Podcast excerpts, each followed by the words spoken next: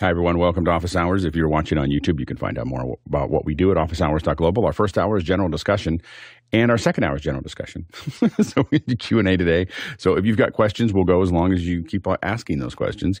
Um, so, uh, so go ahead and throw those into Makana. Uh, you can vote those questions up and down. The voting actually matters because it allows us to figure out what we should be talking about. We usually spend a little bit more time on the front end than the back end, so go ahead and throw those into Makana. Uh, if you don't have access to Makana, and this might you might even be watching this at another time, uh, you can just go to askofficehours.global. Um, that's askofficehours.global, or you can use that little QR code. It'll take you to the same place. But it, but if you want to just type it in, askofficehours.global. And let's go ahead and jump into those questions. Mitch, what do we have? Thank you, Alex. First up, Mike Edwards from Brooklyn, New York. Morning, everyone. I stumbled across this motorized dolly on wheels and hesitant on jumping headfirst into this ecosystem. What is the panel's thoughts and recommendations on this? Go ahead, Courtney. Well, I took a look at it. It's a, a very lightweight dolly. It's a three wheel dolly, uh, and it has one motorized wheel uh, that is driven by remote control with a uh, connection to it. It my fear is it only holds. It's only rated for about twelve kilo, uh, twelve kilograms or twenty six point four pounds. It does that front wheel. I think you can set the angle on it, but I don't think it uh, it actually uh, rotates electrically. So you can't do a variable curve, but you can set it to curve around something. But uh, uh, it looks interesting. I'm not sure what the price of it was. I didn't get it's about twelve hundred bucks. It's uh, eleven ninety. But you can't use it with you know you have with DSLRs or lightweight uh, video cameras. You know work fine. But your typical, you know, Arri Alexa, after you outfit it with the batteries and everything else, and you have to have, of course, onboard batteries to do this kind of un, uncontrolled uh, dolly move. I mean, un, unmanned dolly move. That uh, it's going to be a pretty heavy camera if you use a professional type camera with a big lens, et cetera, et cetera. Yeah, I mean, you know, I think that the it looks good. It, it looks like it, it, would definitely get you some shots. I think the concern that I have is that you'd probably have a lot of vibration. The size of the wheels and the and the structure of it, you could end up with a lot of bouncing around. So you'd have to have. I, they don't show it with a gimbal, but I think you would need one. it's, it's you know something that's going to uh, absorb the just a little bouncing that goes along as it as it works. When it's not working, anytime you're you're doing something that's like a dolly move without some sort of tracks. You know, the reason the tracks are there to kind of even everything out um, in a lot of ways. Like one of the things to look at is look at a behind the scenes and look at how many shims are sitting underneath those tracks. And by the way, watching someone build those on the side of a hill is like a work of art. Like you see like 10 people come up and they just and they build a perfectly flat dolly. They're sitting there just leveling it out and adding more shims to it. And they get this perfectly smooth, perfect, perfectly flat dolly that is that is the most underrated thing on film, filmmaking, or not maybe not the most, but pretty pretty close. People go, oh, I just roll it along the ground. Well, the ground goes like this, and it bounces around, and it does a lot of other things. And so, um, so I think that it you could probably get some shots with it. I don't think you would use it. You would end up using it as often as you think you would. Go ahead, Chris. My my question would be, for the price point, does it include the smooth floor to roll it on? Yeah, exactly. Yeah, that's the. I mean, there are you know there's some there's some really good ones that do do that. They, they, you know, there's the Dana Dolly, which works off, you know, that works off of I think standard uh, speed rail. Um, that, but but that's still again, you're leveling off something that is on rails. Um, there's uh, I think that Losmandy makes a jib that has wheels on it, and they have it had rubber that you you can kind of move it around where you want it. But you you you always needed to have some kind of guide to make that work. Go ahead, uh, Courtney. Yeah, the Losmandy would, would run on uh, this rubber track, which was yeah. uh, very strange. But I, they do have a video. it worked. It they worked. do I have a one. video here of it uh, running across cables with these super soft wheels. So it says it accommodates little bumps. Maybe that would accommodate the little bumps that you're talking about. Um, Maybe. So, but the fact that it's so light and it only carries 26 pounds. You know, a lot of a dolly stability, like a you know movie dolly, weighs 600 pounds. You know, it takes yeah. four grips to carry it up a stair. So uh, it, it this doesn't have enough heft to it. If you hit a little pebble, I think it may be a problem.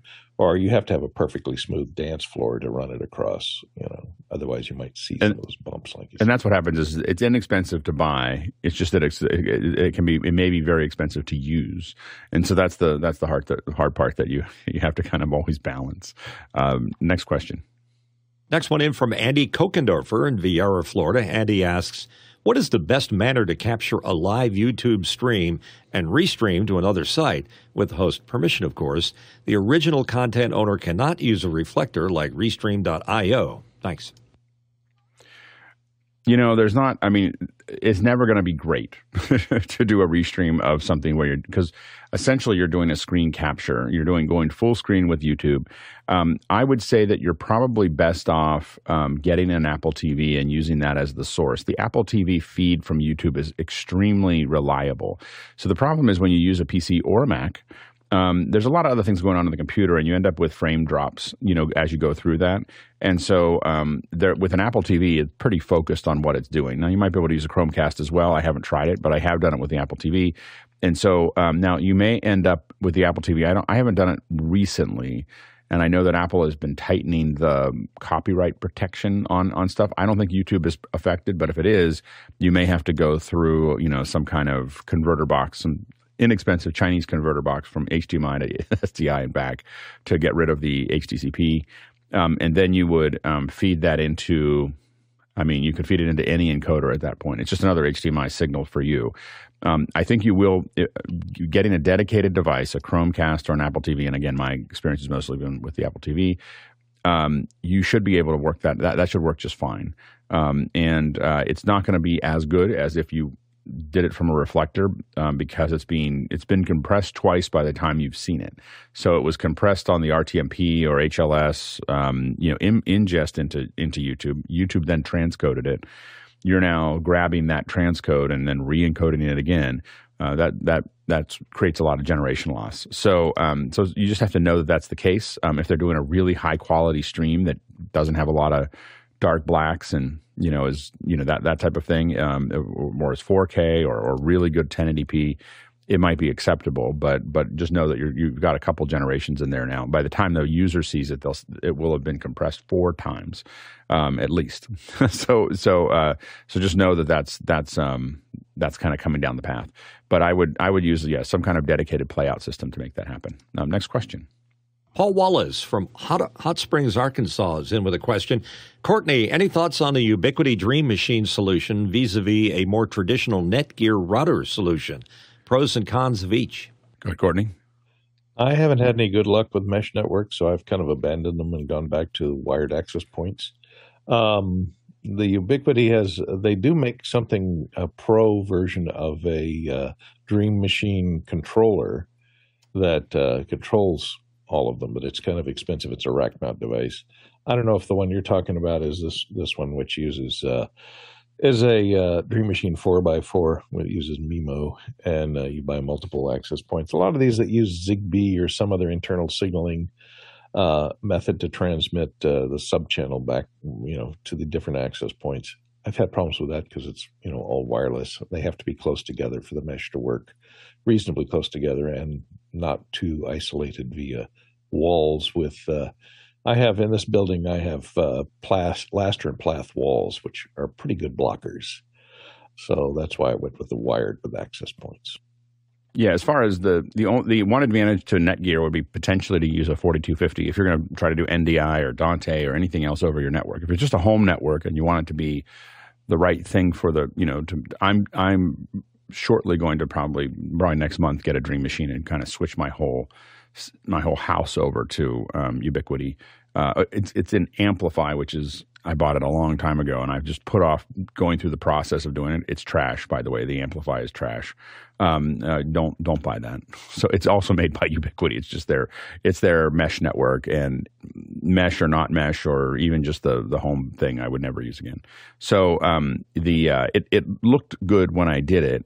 It was that it was a uh, you know, I could manage a lot of things from my iPhone, and it was it seemed like a good one to you know talk about on MacBreak, uh, but it, it's turned out to really be not a great experience for me. So, but I am looking at going to an overall Ubiquiti network uh, in December, and I'll just be doing a couple, um, you know, two two to four. It depends. Start with two and then four wireless access points um, to to make all of that work. Next question. Incoming QR code question from Tyler Wigglesworth from San Dimas, California. I've been given the opportunity to add a second line onto my current cell phone for work purposes. Does the panel have any experience with any second line companies and apps as I want to be on the same device but be separated? Looking for the best. Go Jason. I think the very best way to do this is with Google Voice. Um, if you're not going to put a second SIM or a, or a virtual SIM in your iPhone, uh, Google Voice kind of always works, and that that matters a lot. Courtney. Well, you know what I did is uh, when I moved my office to my home, I got uh, the phone company told me, "Oh, was it? It uh, we can't give you the same phone number. You have to change change your phone number for your office if you move to your home because it's you know a half mile too far away from the central switching office with a wired line." And so what I did is I went to Magic Jacks and just transferred my office numbers to Magic Jack, and the Magic Jack has a um, you know, it's a voice over IP connection, and it has an app that runs on your phone, and it routes uh, any calls coming to my business phone to the Magic Jack app that runs on my phone. So my phone has its regular phone number, and the Magic Jack receives texts and phone calls from my office phone, and it doesn't cost anything other than an annual like forty nine dollars a year uh, for that, and all local calls and texts are free. And, and and the Magic Jack is that it's actually connected to like an RJ45, right? I mean, it's like not... yes, uh-huh. It it connects to your uh, it it it has a little wing that connects to your your uh, home Wi-Fi, your home network, and uh, then it has an RJ it like an RJ11. No, it has an it has an RJ11 on it. Yeah, and, RJ11. Yeah. Uh, well, no, it has an RJ45 too to connect to the oh right network. to the internet, and then it comes out in, an RJ11. But then the the fact is that, that it has the app that runs on any phone, iOS or Android, that then can whenever your home whenever your Magic Jack rings, it rings the app, and you can answer it from the app uh, over uh, you know standard data network on your phone talk about being able to roll with the punches. You know, like that that company has been around for a long time. we used to make fun of it because the ads were so funny. They were so corny. They had such of these corny ads. But I had, um, I think at the height in Pixel Corps, I think we had twelve of them because we would use them as our um, um, because they would also can go from internet to phone, right? Like you could we could use them as a way to get to a phone input, you know, um, from from anywhere. So uh, yeah, so it was they were useful for call-ins for like emergency bridges and stuff like that. So we had them in all a lot of our kits. Anyway, I'm surprised. I, I when I used them, we didn't have an app for it, so they they just keep they keep evolving. Some companies can figure out how to do that, and evidently they have. It's cool. Uh, next question. James Callahan in Las Vegas. Good morning, everyone. I'm looking for a new camera for webcam zoom use and light shooting out in the wild. My budget is $1,000. Please guide me in the right direction. And thank you so much for your attention and participation. Uh, go ahead, Mitchell. I, uh, I'm a big fan of Sony, as you well know, so I'm looking for a sub uh, uh $1,000 Sony camera. I'd say the ZV-E1 or E10 uh, will get you that uh, autofocus.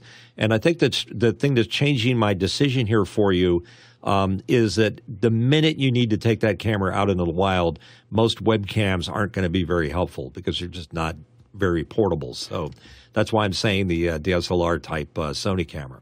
Yeah, the E10, um, the E1, or I'm sorry, E10 or Z10, the E EVZ10, I think is the one that's under a thousand dollars. With the lens, you'll go under a thousand dollars. Um, if you can stretch it a little bit higher, I would I would probably for light shooting outside. As soon as I want to shoot something that matters to me, I, again, I, I don't I don't like the way so the, the lower end Sony cameras. I don't like the the way that they record. I don't like the I don't like the data that comes out of them. Um, I just like the the cameras as webcam. So as a webcam, I think it's great. I, I would pretty quickly move to a Blackmagic camera if I wanted to shoot outside and like shoot things. I think that they're I think that they're um, re- at that price point. I think that they're recording um, the the codecs that they're using are better. Um, you know, because you can do ProRes, you can do their Blackmagic RAW, um, and I think those are better than the Sony's at that at that level. Um, so that that'd be the thing that I would that I would consider for shooting outside.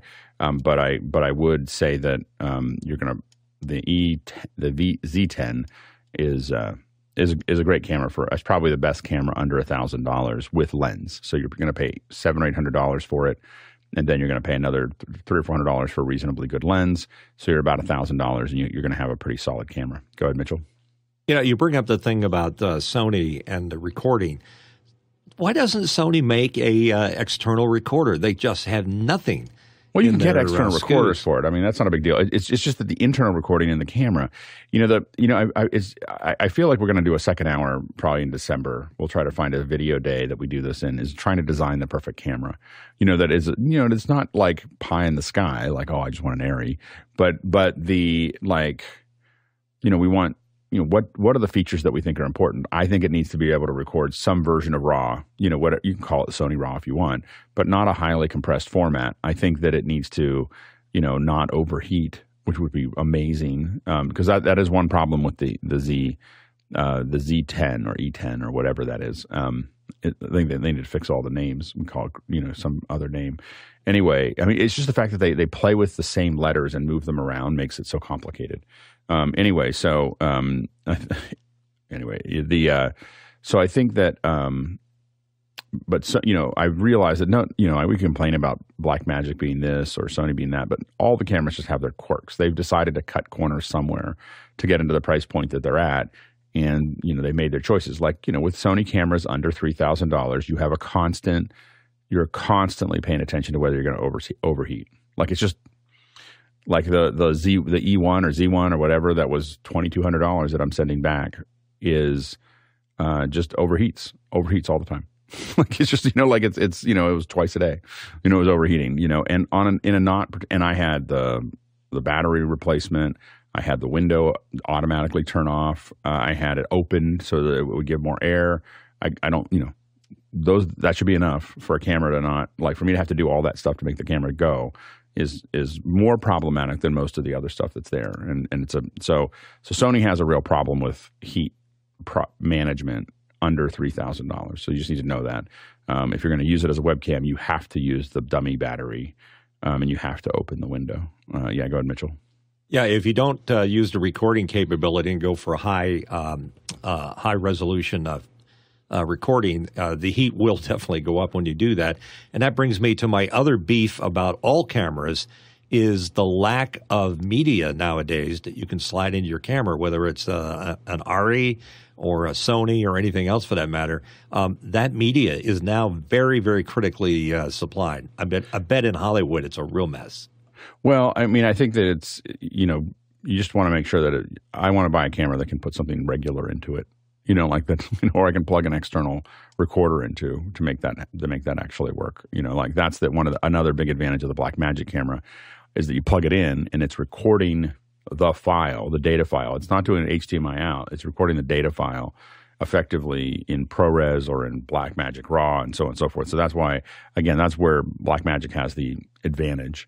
Uh, disadvantage, of course, is autofocus and roll. And now all the Sony's at this price are all rolling shutter as well, which is interesting. I was thinking about it last night because I you know complain a lot about rolling shutter, but I'm kind of amazed they shot all of the creator with the rolling shutter. I mean, they must have had some kind of they must have done a some kind of post production process to correct to correct that, and I'm sure that that was ugly. Um, next question. Alexander Knight in Port Coquitlam, British Columbia, Canada. Is there a reasonably priced display that is more affordable than an Apple XDR display that will allow me to start dabbling with HDR photo editing and possibly video? Go ahead, Courtney. You know, I thought I found a solution to this this Kuycon G27 5K uh, to replace the Apple Pro display. Everyone is uh, online is uh, talking about this because it uh, it's seven ninety nine, and then it, only one hundred and eight dollars for the stand, unlike thousand dollars for the stand for the Apple one. I think it's Chinese made. Uh, but then I started looking at the specifications, and uh, it's five K, uh, twenty seven inch, but I think it doesn't have uh, the uh, color depth that you need. It's only eight bit color depth, so you may not be able to do uh, full gamut HDR with it. So uh, maybe Alex has other thoughts on no, that. I mean, I think that it, it does horizontal, vertical. It has all the built-in display port stuff and USB extensions and an Ethernet connection on it. But Yeah, I mean, I think that I, have you know, I think that the um, for if you're trying to match the the um, you know, you can find less expensive monitors, obviously, um, but if you're trying to match the um, studio to now the pro display, you can probably compete with a little bit. It's you're not going to go feature for feature with the pro display. You know, like as soon as you go feature to feature with the pro display, the five thousand or four thousand, six thousand dollars is pretty good price. You know, like it, you're not going to find. I don't think you're going to find something under six thousand dollars that really goes that matches every single feature that the Pro Display has. When you're talking about the Studio Display, which is at fifteen hundred dollars, there are some. I mean, there are potentially some BenQ um, uh, HDR monitors that that you know are in the 1,800 to two thousand dollar range that are 32 inch and they are 4K, not 5K. They are you know HDR 10, you know, an HLG. I don't know if they have the same nit nit values. Um, I haven't looked at them for a long time. So, you know, you can, um, uh, in that range, they're still going to be in the same range. I mean, I don't think that you're going to find a lot. Again, the, the, the displays are expensive, but I don't think that there's a lot of people making displays at the same quality that Apple makes at the same price. Like as soon as you cut a couple corners, you can get under that price. But if you're if you're looking for that that level of quality, I don't think you, can find it. I think Apple has really figured out how to do that. That's the best price you're going to get for that feature set. Now, you just have to decide if that feature set's necessary. Yeah, go ahead, Mitchell. Alex, um, what would be the minimum number of nits that you would want for an HDR display in a studio environment? Thousand minimum. That's like that's table stakes. A thousand nits. Um, uh, you know, typically you want a thousand nits with a, I mean, obviously a peak of fifteen hundred or something like that. You know, like a thousand. You know, and so, but that's that's the table stakes. You know, people will say it's HDR because it's six hundred nits, and that's. I mean, it's better than nothing, but it's not. But I would say that that you know you should you should uh, be be looking for that if you're if you're really going to do it to work on it. Yeah, yeah. Go ahead. The the Kuycon is six hundred nits. Right. Yeah. So so you know it's it's uh I mean it's better than 200 nits or 150 nits. So uh, so there you go. So so um and it, it's going to look really nice. Um, but I, I would say a thousand nits is what you're looking for. Uh, next question. Douglas Carmichael asking, I've noticed that when I make the prompts I give GPT 3.5 or 4 more concise, I have a greater chance of getting usable output. Are there any specific tips on crafting quality prompts? Uh, yeah, I, I, actually find. I mean, you can go. I find that if you really know what you're doing, you give it a really, really long prompt, like pages of prompts. Um, you can oftentimes get a little bit of a. Um, you know, you you might be able to get something more what you like, but I have to admit that most of my prompts, you know, ninety percent of my prompts are pretty short. Um, they are, uh, you know, I'm asking now. What the the big thing is is that I tell it, and this is really important. I've been really, really pondering this thing about that I with ChatGPT is that you tell it what your source is, what you want, and what your target is. And what I mean by that is uh, tell me, explain to me quantum mechanics. Or I first say, you are Richard Feynman. Like, so I've, I've now defined the source. Are you a teacher? Are you a physician? Are you a home, you know, like, are you, you know, whatever that is, home builder, whatever that is, describe quantum, you know, you're going to, you're, tell, you're, this is who you are describe for me this thing, and this is your target. So you are Richard Feynman. Describe quantum mechanics to a fifth grader. And um, it'll almost always start if you do that with Richard Feynman. It'll go, okay, what was it? Um, okay, kiddo. like it's like I guess he must have said that a lot. I don't remember reading. I don't remember reading that in lectures of, uh, with uh, lectures of, um, on physics, but maybe he said that a lot. Anyway, but the point is, is that it knows where you want to go. It knows where you want to start, where you want to go, and where you want to end up. And uh, I find that those are the best prompts that I get that I do with ChatGPT is to is to do those things, and, it doesn't have to be much very long. It just has to have those three things in it. And I've been really pondering how often in life you need that. You know, the, the number one thing that people make mistakes of, they know where they want to get to, and they know and they have an idea of how to do it.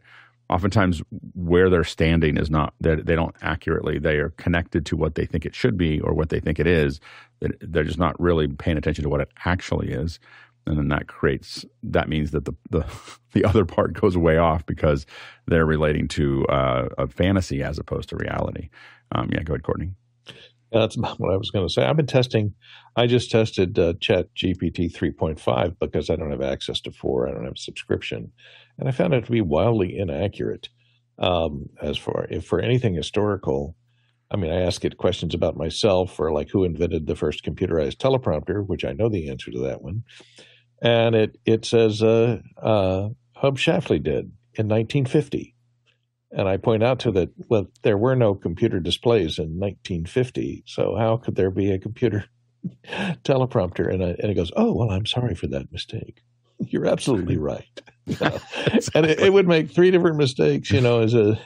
but but again, you can't. I what I find is you can't ask the question. You can't ask an open question to ChatGPT and expect an answer. You have to tell it who it is, and tell it what you want, and then tell it where you're going, and and it and then it, it gets pretty pretty accurate pretty quickly. But it makes up an answer that's wrong if sure, you don't lot, if you yeah, don't do that. But I asked the same question. I I asked I posed exactly people the on same this question. panel sometimes make up questions answers that are wrong. Well, that's true. I mean, we do the best we can. I, that's true, but we don't have the sum of all human knowledge contained in our brain. Like well, you have to realize that the, the, people make stuff up. I mean, we, we watch TV, and there's a whole bunch of people making up things that are wrong all day. But uh, the, but the thing is, I, I asked the same question. I cut and pasted it into mm. Copilot uh, in right. in Windows, and it got it right. And it cited, you know, right. several different articles with the correct answer. ChatGPT just made up an answer which was wrong. Yeah. yeah. It's it's you know it's a work in progress, but so are all of all of us. Uh, go go ahead, Mitchell. I grew up on radio, uh, being able to ask engineers questions, and I learned that if you don't ask the question correctly, they won't give you a correct answer. So that seems to apply to this too. I think there was a saying that garbage in, garbage out. The um, but I but again, I think that it what what we are going to see is that that solution tighten over time, but it just it just takes time for it to figure it out. I don't I don't take anything that ChatGPT gives me as truth, but I don't take anything I Google or anything someone tells me as truth either. You know, th- that's a starting point to think about it um, in in all cases. Uh, next question. Craig Kadoki from Toronto, Canada. Andrew Broughton posted a new video of one of his companion plugins for Yamaha desks handling gain for the Rio stage boxes with meters and a clip reduction function. Any other cool companion finds? Um, you know, the one that I'm that I'm fiddling with, well, and it's mostly because I have never used it, so I, I, don't know if it's a find. Hold on, I was talking to the um, I don't know, I don't know if anybody. Um, I don't know, Jason, are you using Companion much? Um, yeah, a fair bit, um, but I, I, don't use Yamaha decks at all. No, the um, no, I was I was talking to Todd Reynolds about um mm, sorry and i just want to make sure i say it correctly um it's a uh, uh sorry it's Vi, uh, vice uh, vicaro Vic, Vicreo listener from that will take companion commands and turn them into keystrokes. And we're it's because we're having some issues with it, but but it, but I was like, oh, I have to figure out how this works. So I'm I'm kind of that's that's the one thing I'm exploring is uh, Vicreo um, as a as a as a controller, but uh, but I, I, don't have an answer yet. Go ahead, Mitchell. Yeah, this particular uh, companion uh, that uh, that Andrew's mentioning uh, is asynchronous. In other words, it's giving feedback so that the buttons can update with the uh, the meter information, and that's something I really like in a companion uh, uh, application. I wish it was in my uh, uh, my uh, Adam Tao mix uh, uh, mix effect. Or, yeah, yeah mix thank effect. you. I'm, sorry, I'm having a rough day today. I don't know why. uh, mix effect and um, it's very close. He says he's going to be able to give you that uh, that feedback. But I think that's what makes anything with Companion and Stream Deck really make a lot of sense. Is feedback between the device you're talking to and what you get back to you know visual cue wise. Feedback is very important in life in general. it's good. It's good. And knowing where you're at. Um, the uh, uh, quick reminder, of course, you can ask questions throughout the hour. Um, you can either use the, you can do it inside of Makana and you can vote on those questions. That's important to us. Uh, if you're not a Makana or if you're watching this at some other time, 24 7, you can just ask the question by going to askofficehours.global. Um, you can save that and just kind of pop it up anytime you're interested in asking a question. But askofficehours.global, you can use this little QR code here as well. Let's go ahead and jump into the next question. Next one in from Alexander Knight in Port Coquitlam, British Columbia, Canada. Is the Stream Deck only capable of static text on its buttons? Uh, it would be neat if you could get something animated in there. Go ahead, Jason. Um, yeah, you can. You just have to do a little bit of work. It, will take an animated GIF, and it'll even actually take a simple video and, and animate the key. So yeah, absolutely. How do you do that? How do you? you what what format is it, it that you're? Um, it'll take an animated GIF, and I believe it'll take a PNG-A, but those are a weird enough thing that, like, you know. But the issue really is that if it's too complex a video, it'll just slow to a crawl because it just doesn't have the power to handle it. Next question. Andre Dole in Berlin. What do the pedestal settings of a camera do, and when do I need to set it? Go ahead, Courtney. If you need something stable, you have to set it on a pedestal. No, uh, pedestal setting is your black level in a video signal. Uh, so it, it adds or subtracts a, a, number from the black black level to get it to zero to adjust uh, uh to keep it from going negative. Uh, so the pedestal gets it up to zero if it is if it would be negative in a AC type video signal. That's the pedestal setting. That's your black level basically. And in most things that we have, we would call it lift you know, like most app apps that we do, Lift is the same. Is I think the same thing as Pedestal. I don't. Yeah, it's just so. And the way you, you kind of want to think about it is when you see Lift or Pedestal, uh, Gamma and Gain. Um, lift sets the it sets the center point at the top and scales towards it. You know, so it scales from the top top values, so that that moves it up and down from there. Gamma grabs the middle and moves it up and down, and gain scales from the bottom. So it scales, it, it pushes it up and down and leaves the bottom. Uh, the, the thing that's the least affected is the bottom part and the top, but it's scaling from the bottom or scaling from the top. Um, those are the that's that's what that. But I think you know pedestal and and uh, again lift are, I think the same. Yeah, go ahead, Mitchell. Yeah, and you mentioned gamma. That's the one thing I just noticed that is so different from monitors. If you're like in a train station and you're looking at the monitors all the way down the uh, uh, the surface, uh, you're looking at it, and the gamma is off on all of them. Yep. Next question. Zach Marley from Minneapolis, Minnesota. Does the up down cross HD converter have the ability to distinguish 1080 PSF from 1080i? It seems to have dip switches to output 1080 PSF, but the manual does not mention the input. Is the more expensive decimator MDHX required for this conver- conversion? Go ahead, Courtney. Uh, if you're talking about the Black Magic up down cross, yeah, I don't think it. I don't know if it can distinguish 1080. It can can't change between segmented format and and, and progressive. I the HX will, and it will tell you uh, on the readout uh, with what it is. It'll say PSF if it's, if it's PSF or I if it's uh, if it's uh, interlaced. Uh, so I would say the uh, Decimator MDHX or MD Cross will both tell you that information in the little LCD panel. That's why they're so handy. Next question. Vic Sinise in Lowell, Indiana has a QR code question here. What's the best way to send sound to the stream? Analog mixers like the Behringer Xenyx 82S 8 channel analog streaming mixer to the ATEM mic input or digital mixer like Behringer's Flow 8 by USB to computer. Why? You know, I, I um, it depends on how you're streaming. So if you're streaming from the ATEM, then you, you want to go ahead and do it with the ATEM. Um, if you're streaming from something like OBS, uh, or uh, something that's in your software, then you then I would bring the audio in separately. And, and what you'll have to do if you do that is typically delay the audio a little bit because when you bring it in as a separate feed, it's going to be the audio is going to get there faster than the than the video. So you're going to have to slow the audio down a little bit to to to sync it back with the video. Um, and so uh, so that's the that's the only downside of that. Um, I think that um, well, that's one of the downsides. When you're running it into software, just make sure that if you're streaming from a computer, it should do very little other than streaming. Um, you know, so a lot of times when we, even when we do production, we try to, if we were using software to stream, oftentimes we treat that hardware as an appliance. You know, like it's not doing anything else. It's not checking email. It doesn't have anything else going on. It doesn't have any notifications on. It doesn't have anything else going on. It is a streaming box. Like if you're if you're actually trying to make something work well, um, and um, and anyway, so that's that's the only thing I would I would say there. Um, otherwise, you're looking for something that that can embed, you know, something that's got audio inputs. Um, you know that for many many years we used MixPre, not MixPre, um, uh, the Pix 240s to do that. We would embed everything into the Pix 240, and I'm still I, I have a project tomorrow that I have to use, and I'm using two 240s. so, so it's a funny, it's a funny thing. Like I'm still using them after all these years. I t- there's a 1080p pro, you know, 1080p test that I have to do, and I have to send I'm doing a latency test where I have to send a signal to somewhere else and have it come back.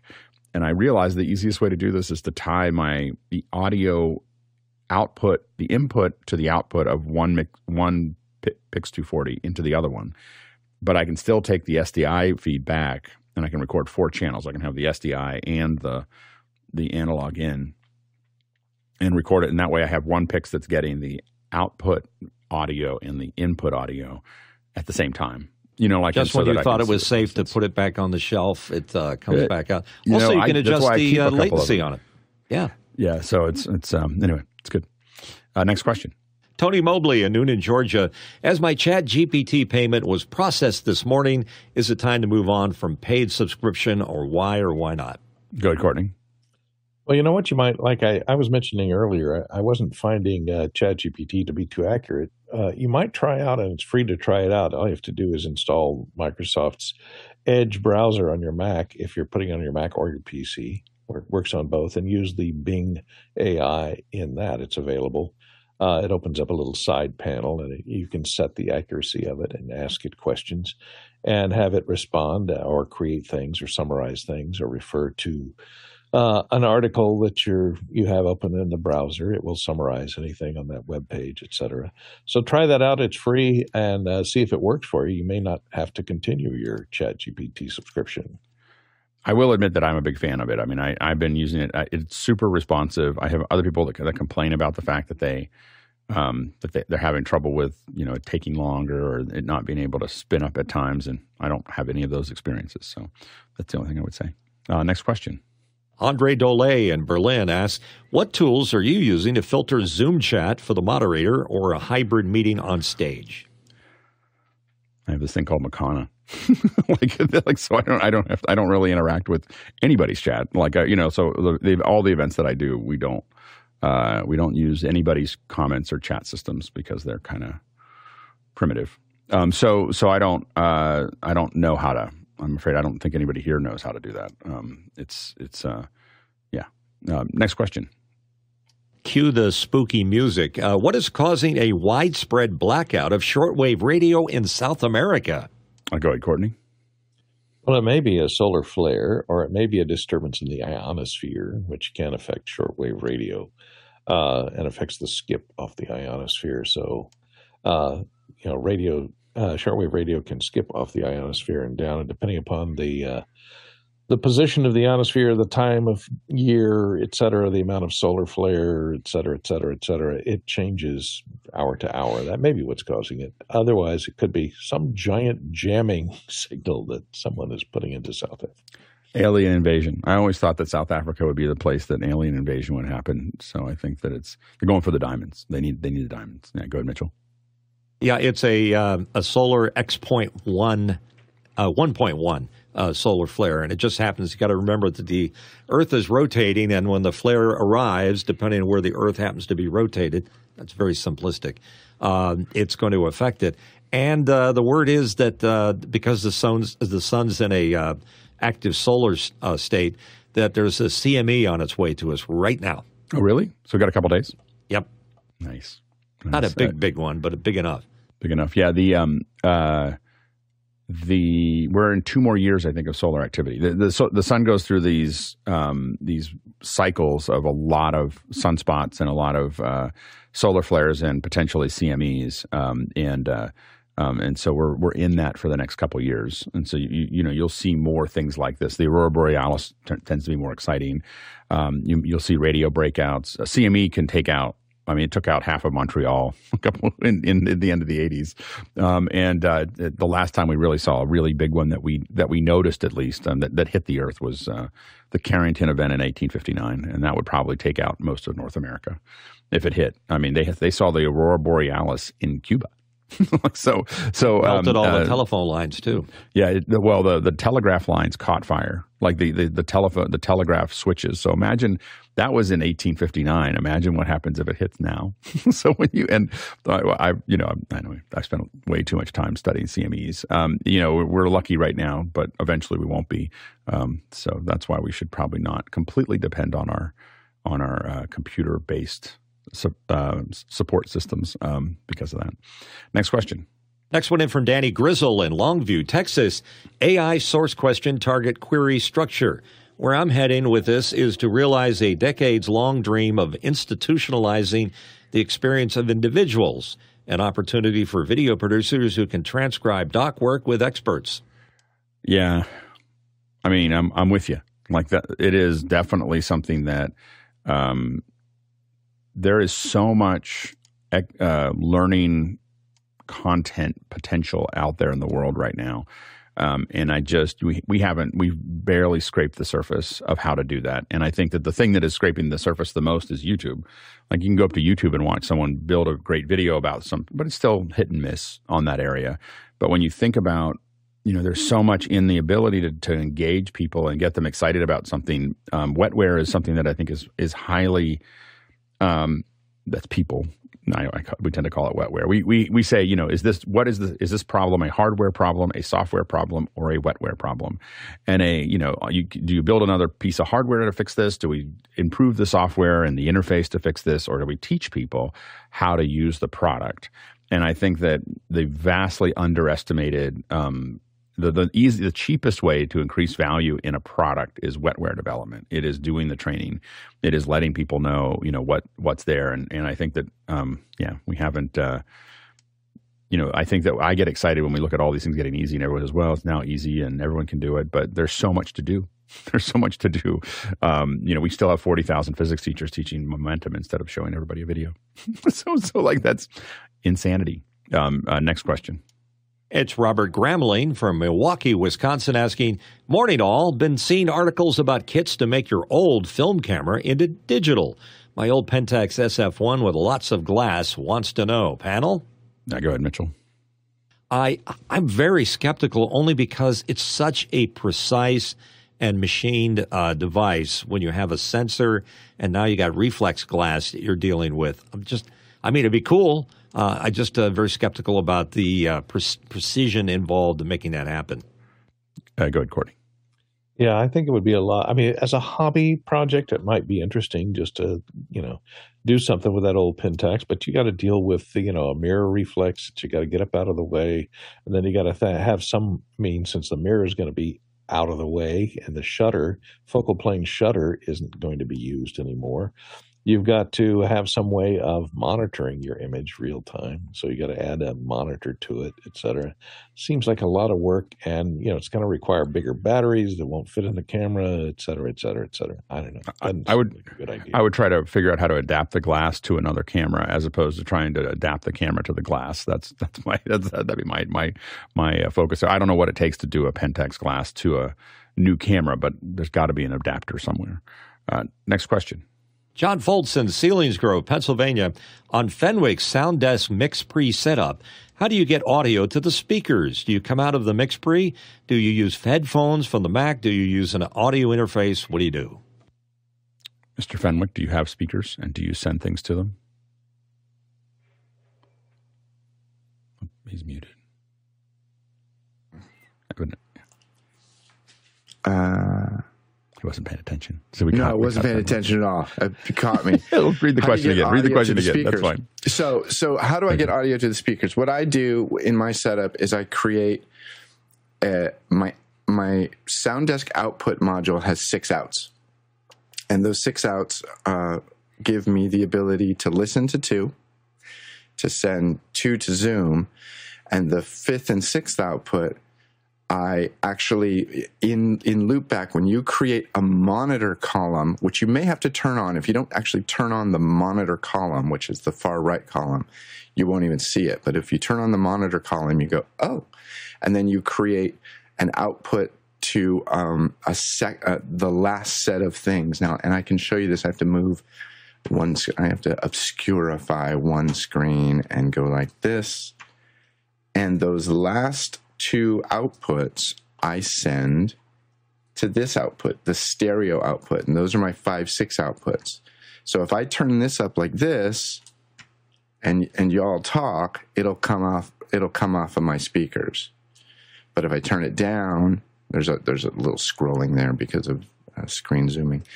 Um, but if I turn it down, I kill my speakers. And it's the easiest, quickest way to say, up, out to the speakers, no, out. And then if we go one step further, uh, the loop back, see if loop back launches quickly enough. Sometimes it doesn't. I'm about to replace this computer, by the way. Um, but the oh yeah, I can show you right here. And then the SoundDesk output module is this one. So, th- and this is what I mean. This monitor's column has to be turned on, and I just send it to the output device called my iMac Pro speakers. Now, if you don't want to send it to built-in speakers on a monitor or whatever, and I just do it for convenience so I can listen to people talking if I walk away. Um, you could send it to another output device. Maybe you have one of those wonderful Focusrite Scarletts laying around that Alex hates so much, and you want to hook it up to like some powered speakers. You just make that output, you know, that device, and you turn on your powered speaker. So if I was, you know, I gotta, I gotta admit, as an editor, I haven't listened to things on speakers in since the beginning of COVID. It's I, I I shouldn't admit that to my audio friends, but I haven't. Um, but that's what I would do: is I'd hook up, you know, powered speakers to a, another output device. Next question. And it's from Paul Ross in the United Kingdom. So I'm looking to get a radio broadcast mixer that works with Dante DVS for internet radio. I'm having a hard time finding a mixer that works with DVS as they only seem to work with Dante AES 67. Why is this, and is there a mixer that could work? Go ahead, Mitchell. Um, radio broadcast consoles are a very specific use case. Now, granted, any mixer could work in a radio environment, but traditionally are not. There's a, only like four or five really big players uh, in the radio broadcast world, um, and they all have different uh, uh, uh specifications on their communication. Their IP uh, is not uh, compatible across units. Axia from Telos, Wheatstone, um, in your neck of the woods, close.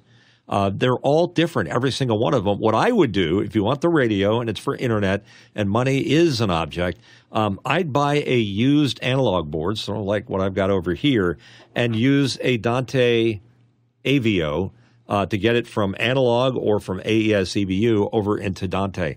It's a simple way to do it. And uh, if you have 16 channels, that might get expensive. But if you only have like three or four channels for a internet station, these guys uh, will save you a lot of trouble. It's the way to go. Sorry, it's upside down. Go ahead, Jason. Yeah, um, unless you really actually need an FM console, um, get an X32. They, they, are really great, and they, they can do just about everything. Uh, go ahead, Courtney.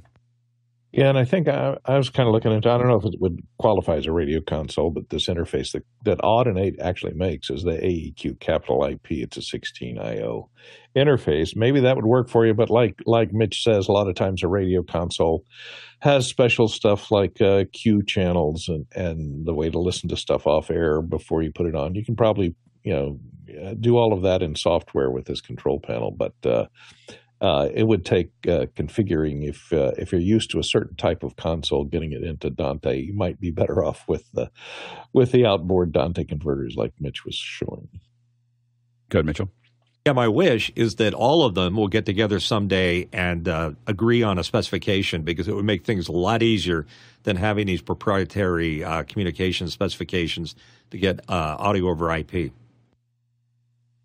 Yeah, I'm trying to think about whether. Um uh, yeah, I have to think about it. I don't have an answer for that yet. Next question. Douglas Carmichael. Uh, the Atomos Ninja seems to be a Swiss Army knife device, recording, streaming, etc., not just a field monitor. How well does it work for those ancillary attacks as tasks? Uh, you know, I don't, I don't use a lot of ninjas. You know, and and, and it's just mostly because I've used so many other monitors, and they just they haven't fit into the model that I've that I've used there. Um, in the handful of times we've used the Atomos, they've been really happy with it. Um, I, I, will say the company is going through some turmoil, so it has me like a little less excited about jumping on their hardware at the moment um, until they until they sort some of those things out. But but the uh, um, so I but I I uh, but they've been good products um, up up until now. Yeah, go ahead, Mitchell. The, the idea of what the Atomos does, I think, is a good one, and I think that sort of ties into with your idea of coming up with the perfect uh, camera or external recorder.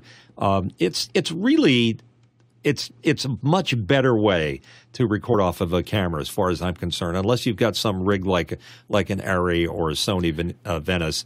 Uh, but uh, having that Atomos on there gives you the ability to get much more flexibility on the media you're using and the amount of recording you're doing. For for cameras that don't have a raw record, you know, like or, or if they can, I mean, I think Atomos does raw record out of some of the some of the cameras. Um, yeah, go ahead, Courtney. Yeah, you might look as a substitute. You might look at the Blackmagic uh, uh, Video Assist 12K, uh, which I think has it has uh, you know a UVC out for USB uh, C webcam support. It does local recording and in uh, MDHX and and in ProRes 444, I think. but um, and it has all the great monitoring and and you know indicators on screen for you to look at meters and things. Uh, so you might look at that. Um, I don't know how. I haven't used the Atomos, so I can't really comment on how well they've come along. Maybe they've just built in streaming over IP as well. Next question. Alexander Knight in Port Coquitlam, British Columbia, Canada asks The new Photomator update has a smart HDR feature that can automatically write changes back to iOS Photos library. Has anyone played with this? Haven't played with it, but it looks really interesting. Um, so I haven't. I mean, I have Pixelmator. I haven't used it for a little while. Um, I usually mostly use Affinity Photo, but um, this is seems like an obvious thing that I'm glad that they they finally did, which is, you know, all that data is open, so you can figure out how Apple wants to rec- how Apple wants to save this. I'm guessing that what they're doing is saving the uh, result or the um, vision data uh, metadata over top of the HLG the same way that Apple does with the phone, and so that would allow them to to do that. Um, I'm not 100 percent sure that that's what they're doing, but it, it's highly likely, um, and that data is something that anybody could write. So hopefully more people will do it. Next question. Next question coming in from Zach Stallsmith in Chautauqua, New York. I'm using Companion to control my PTZ optics cameras is there a command that would allow me to have a camera pan slowly from point A to point B in a left to right motion to have a 180 degree field of view? Go ahead, Jason. Yes, and you're not going to like it. Um, so what you do is you go in and you set uh, preset one to you know where you want to start, and then preset two to where you want to stop, and then you open the camera's OSD, navigate to um, uh, PTZ, and then um, get to call preset speed, adjust your movement speed and then return to the OSD menu. Um, then you go into setup and scan and then auto shoot, and it may have to reboot, but basically that combination of things will allow it to to do what you need. I'll put a link in uh, in Mukana. Uh, next question. Jeff Greenberg in Delaware asking, matching a lav, a re-record wasn't done with the same mic, and I have a process, but I'd love to hear the panel's view. Assume I have a lav audio on site, room tone, recorded audio. A budget plugin is, is allowed in any host except PT. So I have done this in many, many ways. Um, I've used there's different plugins that will match this. There's a lot of automatic ways to do it, and then I finally just ended up just doing it by ear. so after all that, after all the plugins and everything else, it always ends up like you know when you hand it off to something automatic, it kind of if it doesn't hit it matching this, someone's got an open mic and uh, and they are typing. Um, the um, uh, when you're matching the audio, I just find that if you're not 100% on, it doesn't matter, and so I end up just just fiddling with it until it until I'm happy with it, and they feel like the two of them fit together. Yeah, go ahead, Mitchell. Yeah, the old ways seem to work well. A little bit of EQ uh, in the right mm-hmm. situation. But today, um, if you have an impulse from the room that was originally recorded in, you can uh, you can essentially recreate the room tone, which is probably the biggest factor next to the the mic yeah. and the voice. So uh, that's one way I would do it. Uh, the best way to do it, of course, is to go back to where it was recorded with the same mic and get it fixed. Next question. Next question from Douglas Carmichael. How do you set up a Zoom meeting with an interpreter? Is the interpreter another meeting participant or does Zoom route participant audio to and from the interpreter on their end? Yeah, so on the back end of Zoom, I don't, I don't think I can open it up and show you right now, but in the back end of Zoom, in the web interface for the actual event, you would go in and, and you can define interpreters. So at the bottom of the of when you're creating the event, you're defining how many interpreters and what languages they are, and then Zoom creates new windows that people can see in the event, and then and then what you, someone can do is open that one up, and they're going to hear that interpreter. Um, so it is building a separate audio pipeline um, to make that actually work, and it's uh, it's fairly effective. So um, so anyway, so that's it's it's actually a really good feature that we've used uh, quite a few times for I think I, I don't, I don't think we've used more than four, but um, but it's I think it can I think it's fairly un, unlimited. Um, next question.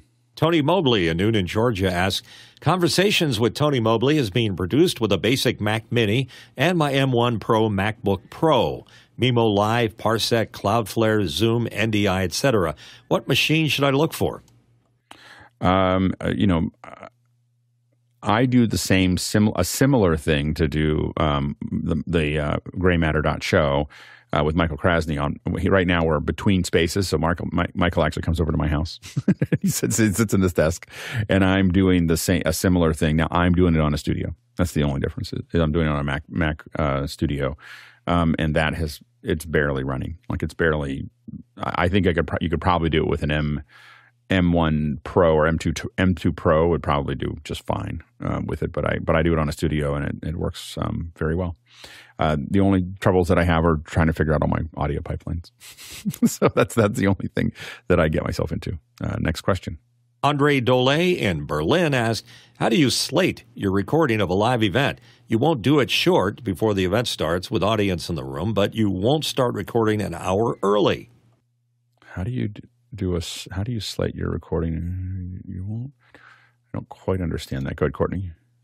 Well, you just open a microphone that goes to the recording and not to the room uh, and not to the stream. So you just make sure your microphone is only feeding the recording in, feeding into the recorder and not to the rest of the stream of the room. And then you just slate it right before the thing starts. Yeah, if that's what you're doing, I, am not sure. I, am not sure how you're defining slate.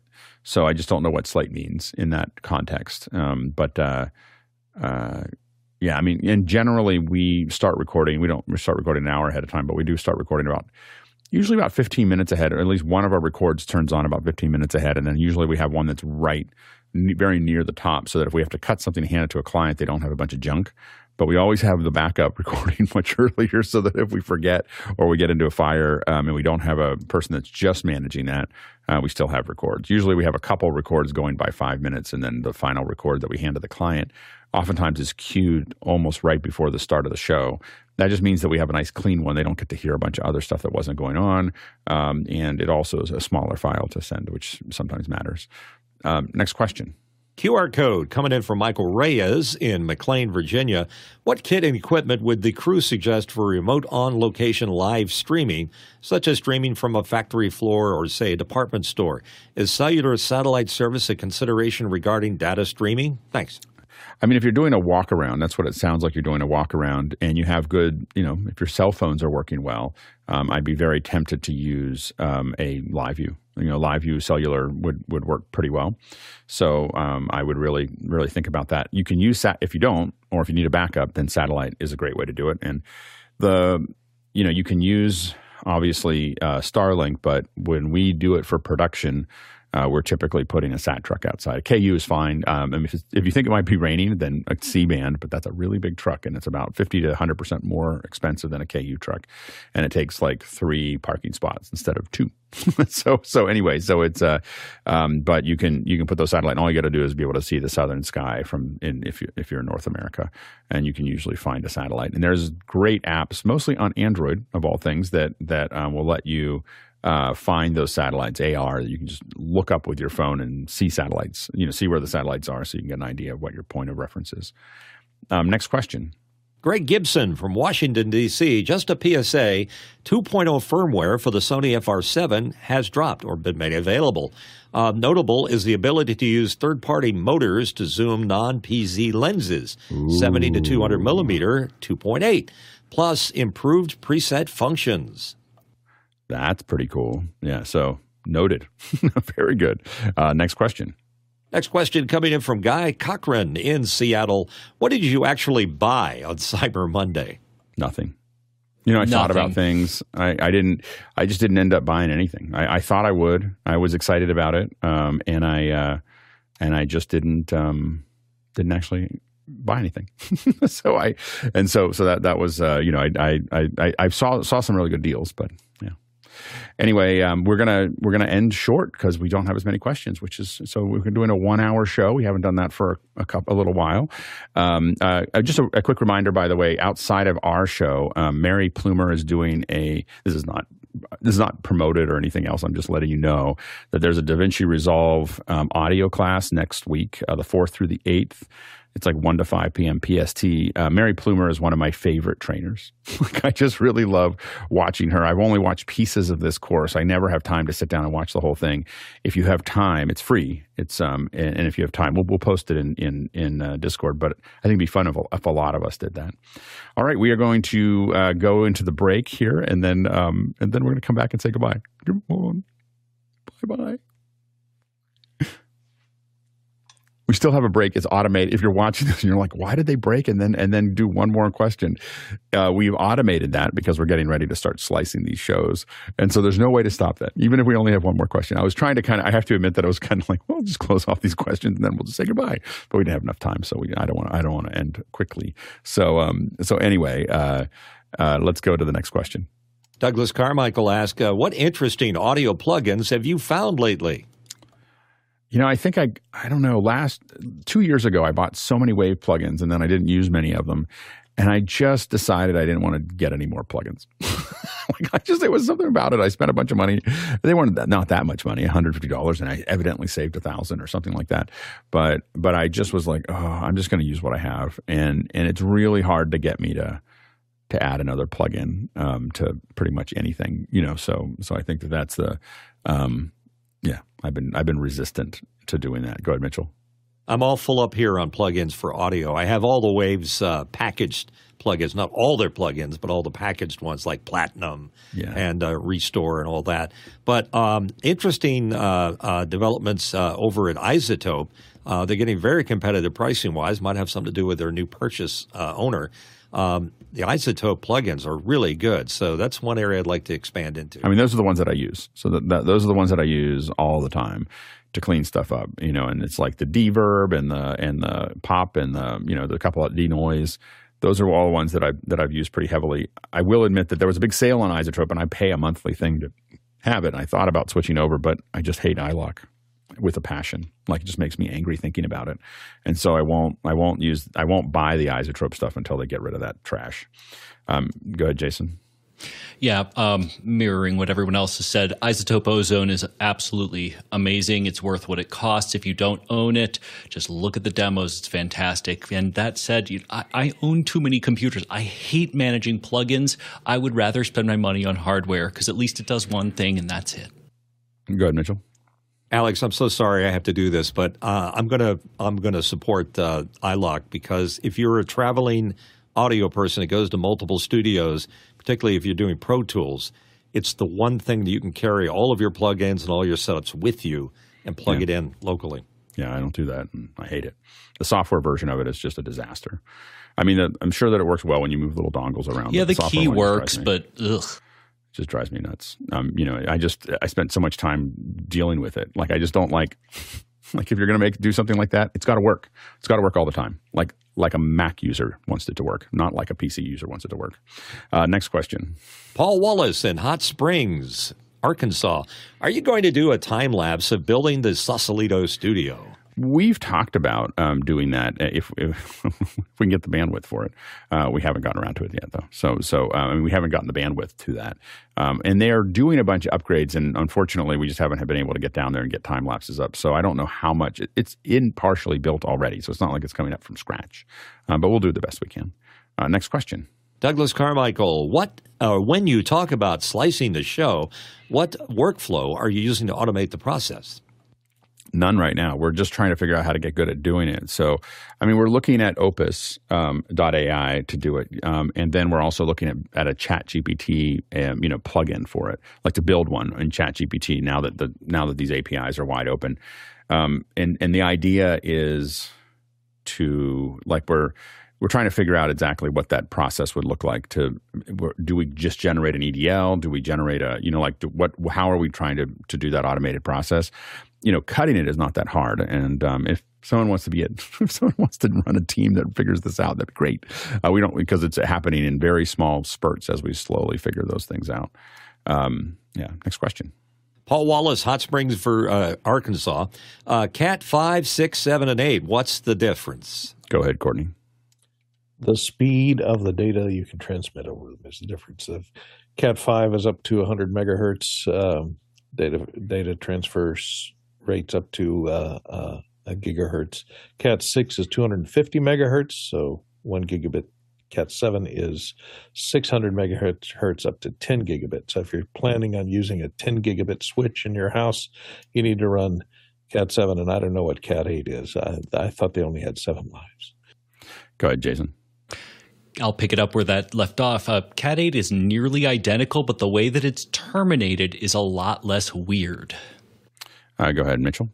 And I guess I have to ask the question: What is the physicality difference between five, six, seven, and eight? Is is it a bigger cable? Is it a different twist? What makes it different? Uh, it's everything from from the gauge to the way that each uh, twisted pair is wrapped, to the number of wraps and the thickness of the wraps and the tolerance physically of the entire thing. Next question. Cindy Drozda from Erie, Colorado. Have any of you live streamed to Discord? And Go what was your experience? Go ahead, Mitchell. Uh, I have done it before, and it's not a pleasant uh, experience. I think everything else about Discord is great, except their uh, their live uh, video. It's not not pleasant. Yeah, I mean, er, there's nobody that I know that has been really successful at it. like you know, and all of us have like, oh, this would be cool. We do this inside of it. It's a very limited number of people. It is quirky to do it. It is not stable. I mean, that's been now. I have not, to be fair, I've not tried it in probably eight months. Like eight months ago, I was like, "Oh, I'm going to try it again," and then I was like, "Oh, this is still horrible." So, um, so I, you know, they just don't know how to, you know, they don't have they don't have a lot of expertise in this area, and um, I think people are doing quirky little versions of it. Um, I, you know, hopefully it'll get better. you know, like it's, uh, but it, it, it's, you know, people who are using it are people who've never live streamed anywhere else, and they think that this is great because they don't have any point of reference that it's really, uh, you know, problematic. So, so we'll. Um, you know, we, we keep on testing it to see if they can make it better. But we, we wrote it off pretty quickly. Next question. Next one in is from Pedro G. Gonzalez from Oklahoma City. What lenses are you using with your FX30, and what lenses perform the fastest focusing on the Sony mirrorless cameras? So I admit that all the lenses that I'm buying for the Sony's are G series, and they focus really fast. so so they uh, so I don't know what the you know like this is the speed at which it's it's focusing there, and you can see it come back. So it's they're fast. Um, I'd rather just buy the you know this is a buy one buy once cry once kind of situation where I'd rather just buy the you know buy the um, uh, the one that I know will work. Yeah, go ahead, Mitchell. Yeah, there's a lot of goodness uh, happening inside that lens talking to the camera. And if you stay with Sony, you're going to get the fastest possible speed because they've tested it with it. Um, on my FX3, which is very similar to the FX30, I've got a 24 to 70 2.8 Grandmaster or GM, whatever that stands for. And it's pretty darn fast, as Alex was just showing. Uh, the next competitor, closest competitor to them that I would consider as a lens is Sigma. They're just slightly slower, but a lot cheaper. Next question. Next question from Paul Wallace in Hot Springs, Arkansas. Jason, is anything in your background functional or are they just props? Paul, Paul, Paul, Paul. Like everything. Absolutely everything is 100% real. See that? Yeah. There you go. There you go. Next question. Tony Mobley in Newnan, Georgia. I can upgrade my iPhone 13 Pro Max in four months. Should I get 15 or wait for 16 Pro Max? Um, you're right on the, if it's four months, you're right on the precipice of when I would say just wait. Um, you know, so, uh, you know, once you get within four or five months of the, of September, I usually just wait so you're right on the edge. Uh, like I'm like I'm just going to hang on to this until I get to the next one. There's no reason not to. Like I mean, I don't think unless there's some feature on the 15 that you really need, I and, and you're going to get a free upgrade. I don't know how that works, but but you're going to get a free upgrade for it or whatever. I would just wait for the 16 at this uh, in March or April. You're you're too far away from the uh, let's see if you're yeah you'd be March end of March or early April. I would just wait until the the next rev, in, in, in my opinion. Um, next question. Danny Grizzle in Longview, Texas. Anybody using SpectraLayers 10? Originally marketed by Sony Broadcast when I first purchased, there is currently a deal from Steinberg which now markets SpectraLayers. Um, yeah, the uh, uh, I I have not used it. Uh, I think someone was just suggesting. I think Mickey was talking about it, or someone was talking about how much they like it um, in the in the forum. But I I don't have enough. Uh, yeah, I don't have any experience with it. Again, I've been kind of become a an anti adding more more plugins because I just don't use them enough person. So so um, but but they, it, it does look like a pretty powerful setup. Yeah, go ahead, Mitchell. Yeah, I used it ages ago when so- Sony owned uh, Soundwave. Excuse me, uh, SoundForge, which is one of my favorite uh, waveform editing systems, and it's a cool way you can get very precise in how you uh, deal with certain things. Yeah, I mean this is this is using the um, uh, this is a spectral audio editor so what I've used in the past that that does this is um, this is also built into I think Audition. Uh, Adobe has its own version of this where you can literally circle sounds and just say get rid of that and it'll just take it out. And so I don't know the one that I have experience with. So what what this does is that you can see the the spectrograph or spectrogram of the of the image and so it's a, it's all and you're basically it's almost like doing photo editing to to clean things up and you can take a lot of really interesting things out of out of stuff but the place that I've done that in the most is the most is in, in audition and it's worked really well uh, next question Kenny Hampton in Greenville, Illinois. After traveling by flying, I find the pressure changes causes my hearing to take sometimes days to readjust. How do people with jobs depending on accurate hearing deal with flying and pressure changes? Go ahead, Courtney. Well, I try to never fly with a cold, but you may not have have to be able to deal with that depending upon if you have a job that starts on a certain day. Take a decongestant the day before or the night before you fly uh, to try and clear out your head before you get on the airplane. Uh, maybe try and not fly on a uh, on a jet that doesn't have very good uh, pressure settings. You know, the ability to maintain cabin pressure evenly and gradually change. I find that the, sometimes the the bigger jets, the jumbo jets that are going transcontinentally, fly higher, and it's more of a problem there than the smaller ones, the puddle jumpers that don't go as as high an altitude, uh, or aren't qualified for as high an altitude. But uh, your it depends on the airline, really. Your your mileage may vary. Go ahead, Jason. Um, well, so the first thing is don't sleep on on an airplane. And the second thing is learn how to readjust your eustachian tubes. Um, that's that's really what's going on here. Is that you have a pressure difference um, between your ear canal, your inner ear, and your outer. So I'll I'll give you uh, maybe one or two ridiculous ways to do this. Um, there's one called the Valsalva maneuver, which is pinch your nose and then um, keeping your mouth closed. Try to blow air into your nose gently. Second one is the Frenzel maneuver. Pinch your nose closed and um, and use your tongue to kind of try making a clicking sound. Um, that can work for other people. Third one is um, pinch your nose and try swallowing. Uh, go ahead, Mitchell. Yeah, when you're in the uh, flying aluminum tube of despair, uh, my dad used to give me a stick of chewing gum, and that worked great. You know, I use chewing gum. I still do after all these years. And I also just am very good at swallowing.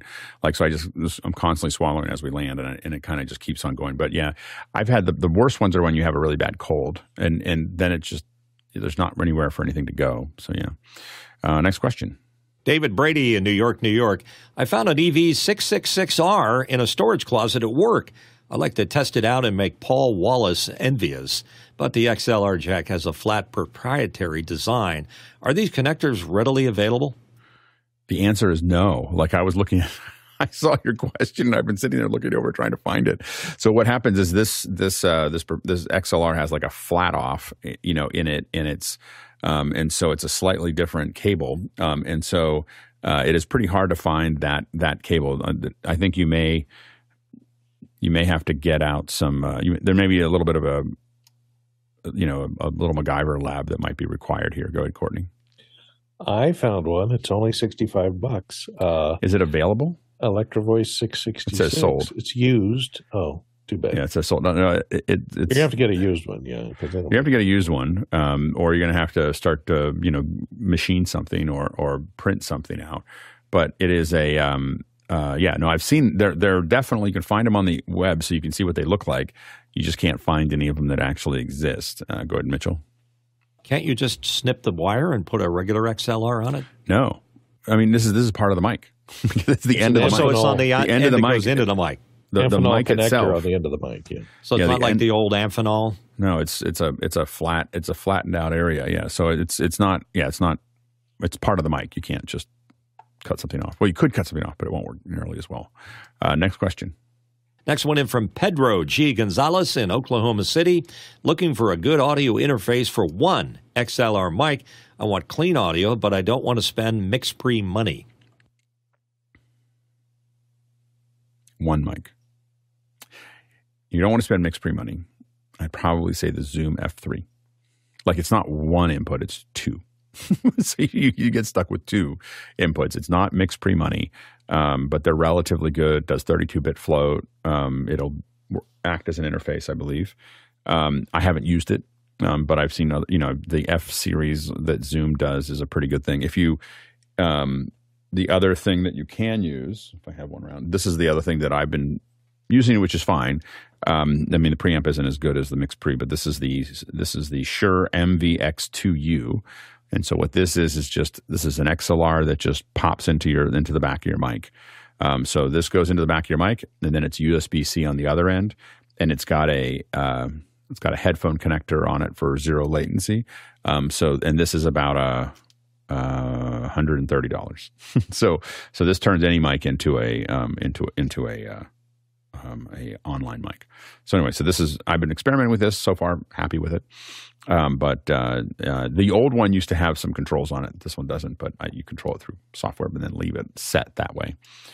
Uh, next question. Next one in from Pedro G. Gonzalez in Oklahoma City. Does anyone have any experience live streaming with an IP based security camera, RTSP, and what is the experience like? I've done RTSP, um, haven't done it with the security camera. Go ahead, Jason. I've gone a security camera locally into something and then used the rest of my equipment, but no, straight up, absolutely not. And the, the biggest problem with the security cameras is they're just not very the the video quality coming out of them is is is uh, is hard to compress well. So that's the I mean that's the big challenge um, with uh, with those cameras. But um, yeah, you, you should be able to do it. Um, and you know, there's a lot of different ways to to capture that signal. A lot of streamers will be able to do it. You should be able to stream it to something that you could stream it to. Most of your ingest, if you're trying to go to YouTube or go to something else, you're going to have to convert it to something that someone can uh, watch and mostly most people aren't RTSP is typically a mezzanine format, not a delivery format. So that means you're going to use it to get to something, but then you're going to have to convert it to RTMP to get to YouTube or many other things, uh, or HLS if you wanted to build a player that's going to um, actually uh, be available to the public. So there's a bunch of there's a couple other things you want to do there if you're trying to get it to other people. All right. Thanks to everybody. Thanks to all the great questions from the uh, producers. We actually just burned through. Oh, we got one more. One more question. Go ahead. Next question. Here we go with Danny Grizzle from Longview, Texas. Good for waiting the last second here, Danny. I use a couple of Behringer XR18 mixers and was thinking about buying another one for a location live streaming kit I'm building. What I see online are lots of bad reviews saying Behringer's not maintaining iPad software for the latest iOS. I I don't know. I haven't haven't used the XR18 for a while, so um, I don't know if they're if it's falling behind or not. But you know, they I think a lot of times they've had trouble. Um, their, their Behringer is having trouble right now with just general customer support. so so that's the you know so I think getting things back and everything else has been has been more challenging. Again, the X32, especially the rack, has been a real workhorse for a lot of us just because it's just easy to put in slide into things and it's not very expensive um, so but uh, but the but i think that it, they're having some trouble in keeping up with things right now and i'm not sure exactly what's going on on their end um, thanks so much to the producers for all the great questions and uh, and we really appreciate uh, and we just burned through them really quickly too. It's a smaller smaller panel, so we, we move a little bit faster. Um, so uh, so anyway, so so um, thanks to everyone for uh, the great questions that uh, that you, you put in here. And thanks to the panel, can't do this without you. It's nice. I, I, kind of like cozy panels every once in a while.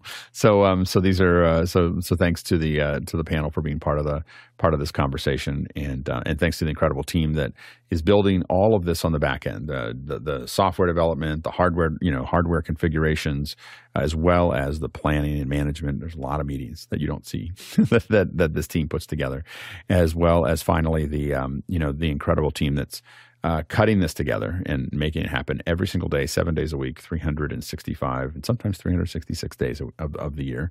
Um, we really appreciate everybody's effort. Um, we traveled, and I you know, moved my, my, my windows around. We, we traveled uh, 68,000 miles. That's 110,000 kilometers answering all these questions. And that is more than, I can't find it. I lost my banana. It's more than 543 million bananas for scale. I don't know what happened to my banana. it's scaling. it's Cats. scaling. I redid my, um, I tore apart my desk um, and then was up. I don't know whether you say, uh, and that's it. I, I, don't know. I don't know. We, we haven't gone to credits yet. so uh, I think we no one's used to going to credits at eight eight nineteen. Um, uh, anyway, the um, yeah, I uh, I redid my desk because it was turning into a giant hive, and uh, and I then I you know, you have things set the certain way and you leave them there for a couple years and and then you go, why did I do that? That was the dumbest thing ever. And then you try to do it again and you're like, oh. The cable monster grows. Like well, no, no, no, no, no. But I, I had to, time. I, oh, let's jump into after hours. Sorry, I didn't understand. So, um, uh, the um, uh, what was I going to do? Um, what was I going to say? Oh, the I, I said it. I said whatever the word was I was supposed to say. Yes. so so anyway, um, the uh, what was I um, talking about your desk? The oh, so I, I I forgot the Blackbird. I cannot pass my computer through the Blackbird to the to the ATEM switcher. Cannot do it. Like it it's it will not no matter how I set the EDID. And I had a whole bunch of stuff torn out of the Black Magic, and I was like, I don't understand why I didn't do. Why did I do that? Like I'm going to fix it all, make it all great. And then I, I was up until very early yesterday trying to get it to work again, and then realized I was wrong. I was wrong. So um, anyway, the uh, yeah. So so now I'm I'm rewiring things again, but it, it, in the nice in the good news, the black magic can go to so many other monitors. That's why there were so many things I wasn't using in it. I was about to I, say it's a good it's a good thing that um the the Blackbird you know you're not just like well and so the moral of the story is I bought another Blackbird. No, no, no. I I actually probably don't need another Blackbird now. I can probably just just serve monitors with